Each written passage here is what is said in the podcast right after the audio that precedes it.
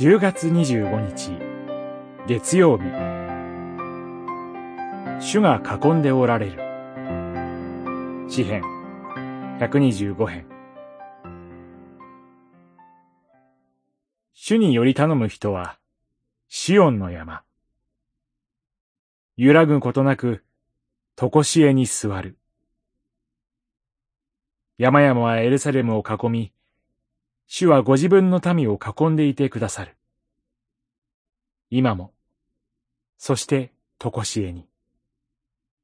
125編、一節、二節。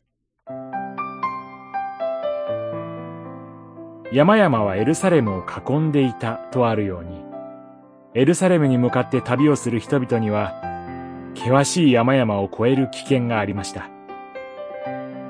同じように、私たちの人生の旅路においても、危険、苦難を通らずして、その先に進むことができない時があります。山々を仰ぎつつ、そこで詩人はこう告白します。主がご自分の民を囲んでいてくださる。人生を脅かす山々に、主の守りを見ています。たとえ死の影の谷を歩む時でさえも、共に歩んでくださる主が、険しい山々を越えさせてくださいます。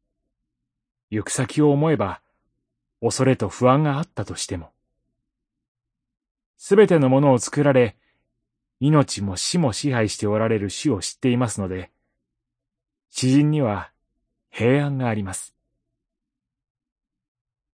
私たちには仕事、学校生活、家庭、教会において山々があります。自分の力だけに頼っては、その山々を乗り越えることはできないです。